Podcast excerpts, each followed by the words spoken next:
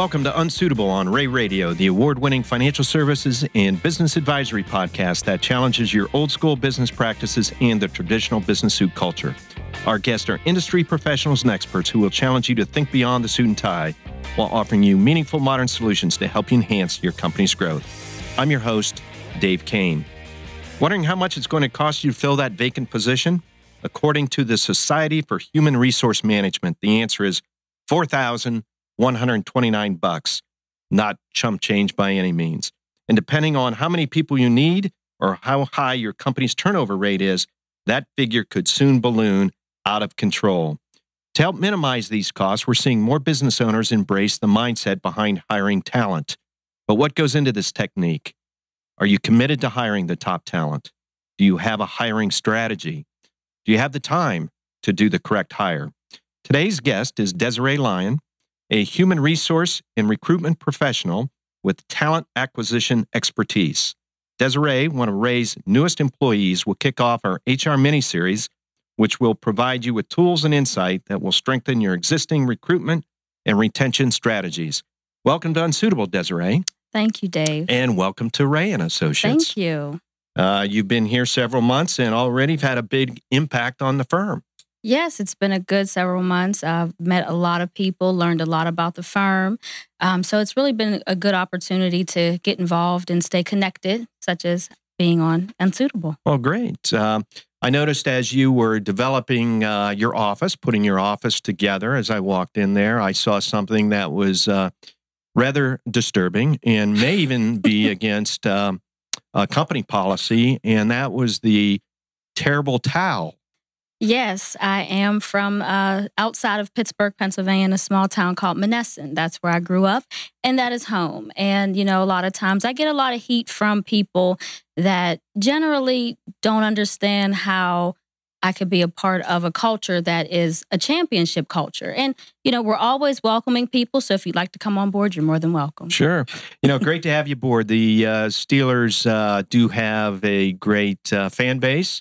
And since you're from Pittsburgh, I guess we'll give you a pass. You can root for the Steelers, the Pirates, and and now the Penguins, I guess. Absolutely. And since I'm a part of HR, I'll be looking into those policies and changing them. Well, great, great. Welcome aboard. Uh, today we're going to talk about um, uh, hiring strategies, and uh, so let's get uh, let's get off and rolling. But uh, where do you where do you start? We talked in the intro about developing a hiring strategy. Uh, easier said than done. How would you um, advise a company um, of or a client of ours on how to start, how to get started? Well, one of the things you want to do is definitely find the need for the opportunity. Um, when you think of need, you know you you want to set yourself in the mindset of understanding what the business needs are, what that person would do, how that would benefit the overall bottom line. And when you're thinking about hiring people, the goal is to keep them. Uh, you know, I know you mentioned earlier about turnover rate you mentioned, you know, that could be pretty catastrophic in some, you know, instances. And one of the things you want to do is make sure that you're really focused on, you know, hiring the most qualified. You may get a number of applicants that come through the door, but you want to make sure that you're really focused on what's important and how they can help grow your business. You talk about with a prospect or you're looking for somebody to come in, you you you talk about the culture of the company, you try to sell the culture to that applicant? Absolutely. Uh, culture is huge in, in hiring. And one of the things uh, people look for is where they can be happy at, not just somewhere they can get a paycheck. You can go anywhere and get a paycheck, but the goal is to have that foundation. So when you're thinking of even your mission um, in a company, what does that stand for? How can we build a culture from that mission that really is everybody's involved in? And when you have a culture that is, you know, about growth and thriving and, and development of, of your people and giving those benefits to provide to people to show them that, hey, you can be happy here and enjoy what you do. That's what a lot of people that are looking for jobs are seeking. So, uh, in your position, uh, you're you're a salesperson. You're you're selling the culture. Mm-hmm. Absolutely. So you bought it when uh, you bought the culture when uh, you uh, interviewed with us. That's right. I so we did. must have know, must done an okay job. You did a good job. I'm still here. And, well, thanks.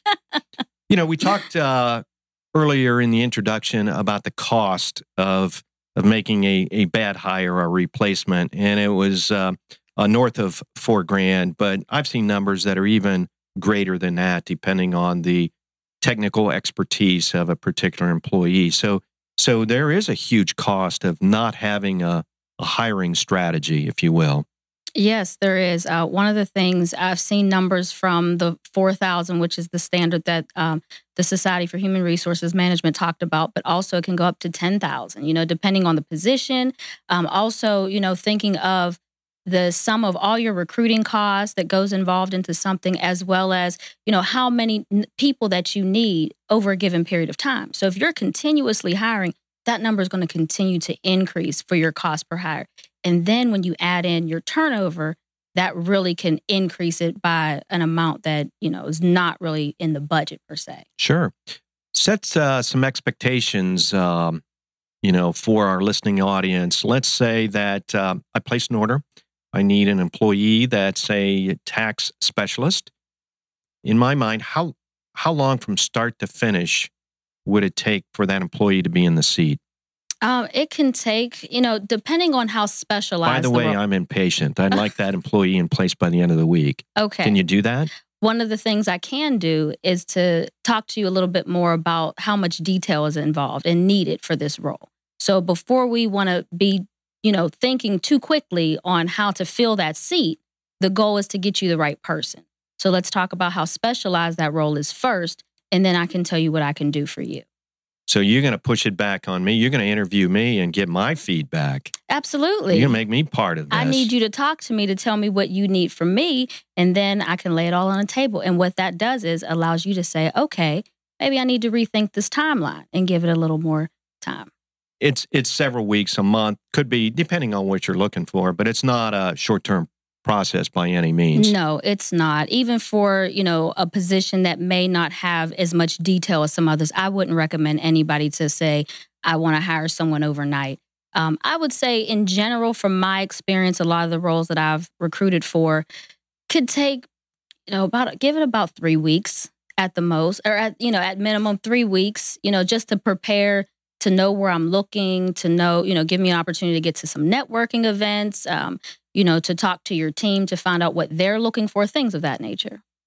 You know, let me give you an example and um, see how how on on off base I am, I guess, or right on on target. But let's say I'm hiring a marketing uh, position, and I do an interview, and I come to you and I say, well, I know it. That that's the person. We got to do that right now. I just know it. How would you respond? Well, one of the things uh, that I would say is, uh, you know, I'd want to find out the relationship. You know, well, how do you know no, this I like person? that person. Let's go. Uh, we got to uh, get get it get an offer in front of them. Well, that sounds good, but we need to think about how you know how you know this person to to make sure that we're protecting the business at the same time. You know, you don't want to just hire oh my my niece, my nephew, my cousin, my child, and you know you may have a pool of other applicants that are very you know qualified as well. So you have to think about that too. So you're going to slow me down. You're going to slow down the process. Well, it's about thinking of it in a different manner. It's not about slowing it down. It's about what's beneficial for the business. Um, so when you think about what's beneficial, it's more so about expanding. So when you hire someone, you know you you may know them on a personal level, but you may not know them professionally. A lot of times people hire, you know, I've I've got a lot of resumes from people that have said, Oh, I know this. This is one of my buddies. Interview this person. And for a courtesy, sure, I may interview them or have a conversation with them. A lot of times they're not even that qualified. It's not the right fit. Right. It's not the right fit. So then when I go back to them and talk to them in detail about the interview guide, the questions I asked, and their responses, it gives them an opportunity to think about it over again and say, okay, do I really want this person on my team? I may like them, but can they do the job? Correct. Let, let, let's take a break from that conversation and, and talk about hiring for Rea and Associates. I think I saw uh, a release from you that we're looking at maybe 10 positions mm-hmm. across yes. uh, across the firm. So for our listeners, if there's anybody out there that uh, is looking for an accounting position, uh, get a hold of Desiree and we'll get the process started. Absolutely. They can go to the uh, Rea website, and go to the careers page, and everything that we are recruiting for is listed there. See, it gave you a free commercial. Well, thank you so How much. About that. Let's talk about testing of applicants when um, when they come in. What type of testing uh, do you normally recommend or do you like to see before you make a final decision? Well, one of the things uh, that we test uh, with here at Rea, uh, the main goal that I'm recruiting for now, uh, or the main position I should say that I'm recruiting for now, is the client service specialist role. And that's a bookkeeper position. So, one of the things that goes in line with that role is to test your knowledge in bookkeeping. So, there is a test that they would, uh, each cat applicant that would move forward in the process would take. And then that is graded by one of the professionals here that would actually be managing that position. So, they get a chance to grade it, you know, assess their knowledge and skill. And that's the type of testing that's important. You want to always have a test that aligns properly with the position that you're recruiting for. What about caliper testing, DISC testing, Wonderlic? Does that play a role? It does. Um, those tests are, you know, you, you have questions about personality. Um, you have questions about, you know, really to find that good fit. Um, you know, you'll have questions about how you manage, you know, certain behaviors in certain situations. And even um, outside of the testing, in my questions, um, I've been able to develop some questions that are related to behavioral based questions. So I like to ask you, tell me about a time when this happened to you, or what would you do in this situation? You know, that really pulls out a person's experience when they're given an opportunity to talk about what they've done in the past. Okay, let's dig a little deeper. Can I ask you a little little personal question okay. here? Do you ever go out on like Facebook and LinkedIn and research the uh, applicants? I don't. And one of the main reasons that I don't is because uh, Facebook is something that is it's social media, especially Facebook. LinkedIn's a bit more professional.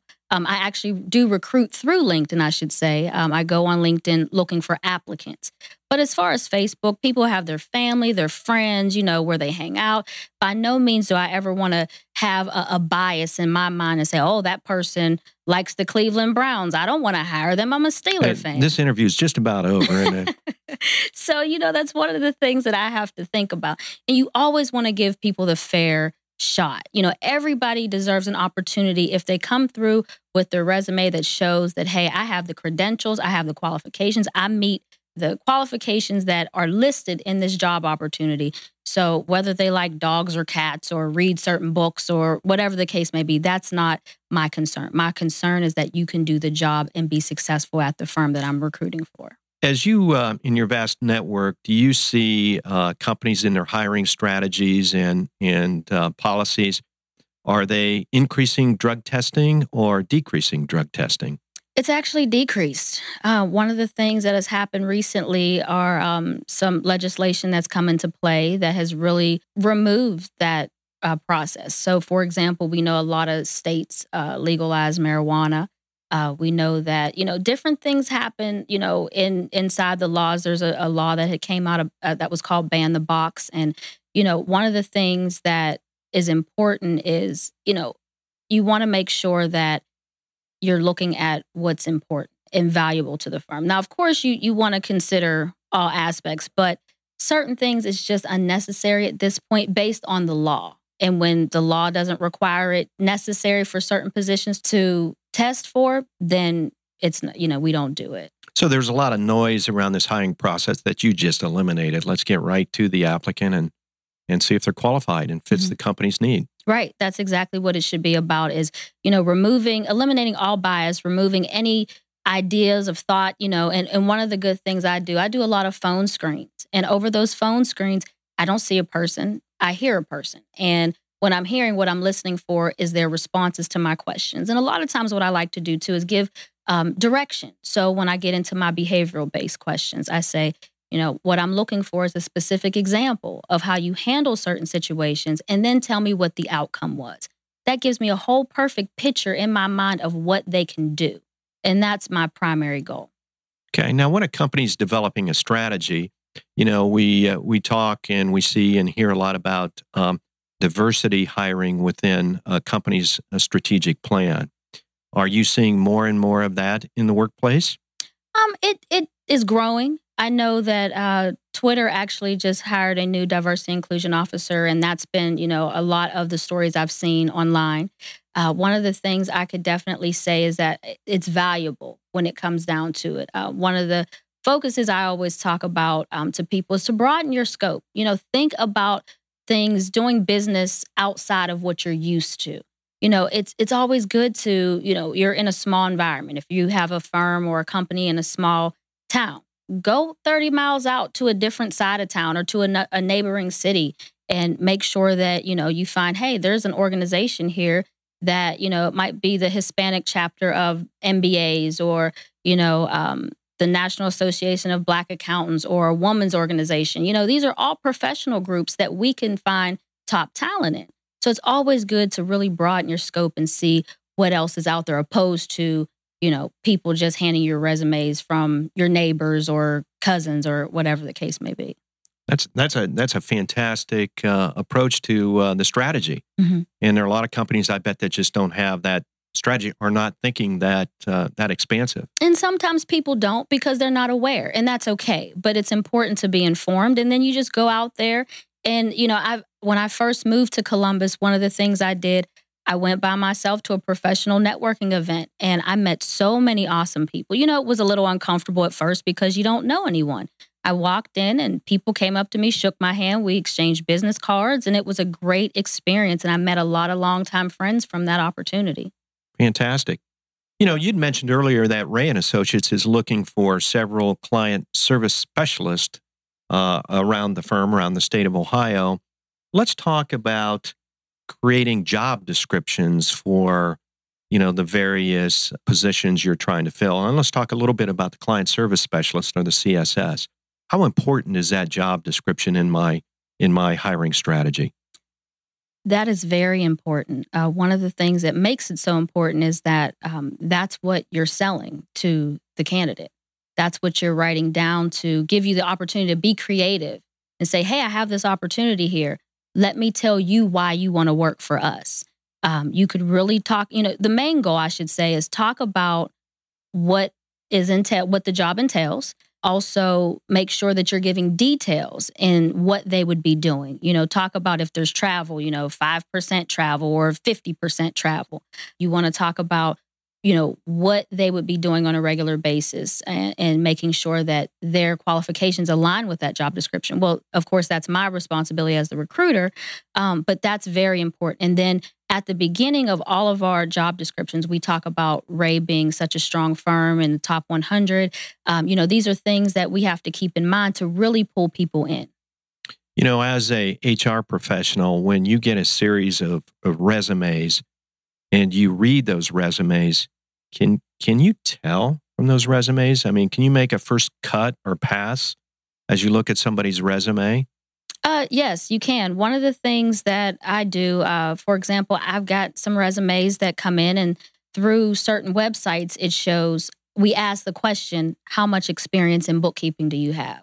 Well, I have some people that have listed, I have six years' experience in bookkeeping. Okay, well, let's take a look at the resume. I look at the resume, and there's absolutely nothing there that shows anything related to bookkeeping. At that point, I remove them out of my process because they have not been able to speak to what they can do on paper. And if they can speak to it, that would get them the phone call. So that's the, the resume gets you in the door yes. or gets a look. Yes. And then it's the phone call. And then after that, anything's possible, face to face interviews, etc. There's a debate in the recruiting world about uh, cover letters. Some people say, oh, yeah, cover letters are great. You should write one every time. Some people say, oh, they're not that important it really depends on on the recruiter and the candidate if you want to write one if it shows in the job description that it's a requirement or a prefer um, a preference i should say uh, definitely write one i know i get some in especially for some of the more professional roles that i've recruited for when they send me a cover letter i read it and it, and when they can really sell themselves in it, I think it's awesome. Now that doesn't mean you know every position you know send one. Some recruiters I've talked to they say they don't read them; they just go straight to the resume. So I always think it's an extra plus just to push out their experience. What about grade point average?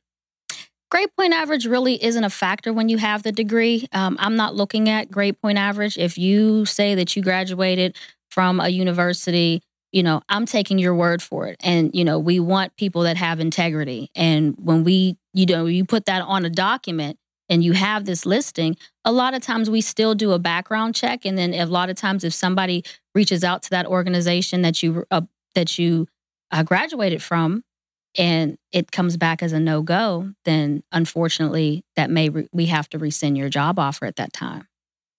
Well, you know, you've covered a lot of territory, and as I kind of walk away, it's changed my mind about uh, hiring strategies. And and you know, in my mind, I'm thinking, gee, you know, we have to make sure uh, we create a positive company culture for the interviewer and the interviewee.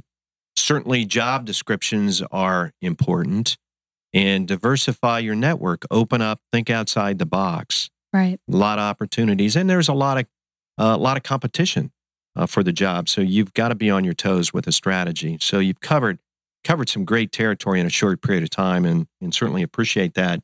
Before we wrap up, I know you like to read and and go on vacation. What's what's one of your favorite vacation spots? Uh, one of my favorite vacation spots uh, is Cancun, Mexico. I have a lot of fun at the beach. I just enjoy being in the sun and uh, you know, having a fun fun time with my friends and seeing the water, and that's just the best place to be. Do any karaoke? I haven't lately. It's been a long lately. time. Well, we yeah. can go back a little bit. You used to do some, huh? it's been a while. You remember your favorite karaoke song? Oh wow! I think the last one I it, it was something by Michael Jackson. I, I, can say that Michael always gets the crowd going, so why not go for that? You know. There you go. Probably good. Thanks again for joining us on Unsuitable today, Desiree. Our guest has been Desiree Lyon from Rea and Associates HR Talent Acquisition Expert. That's my new terminology for you. Uh, there are so many moving pieces to balance when it comes to hiring the right person for a particular position.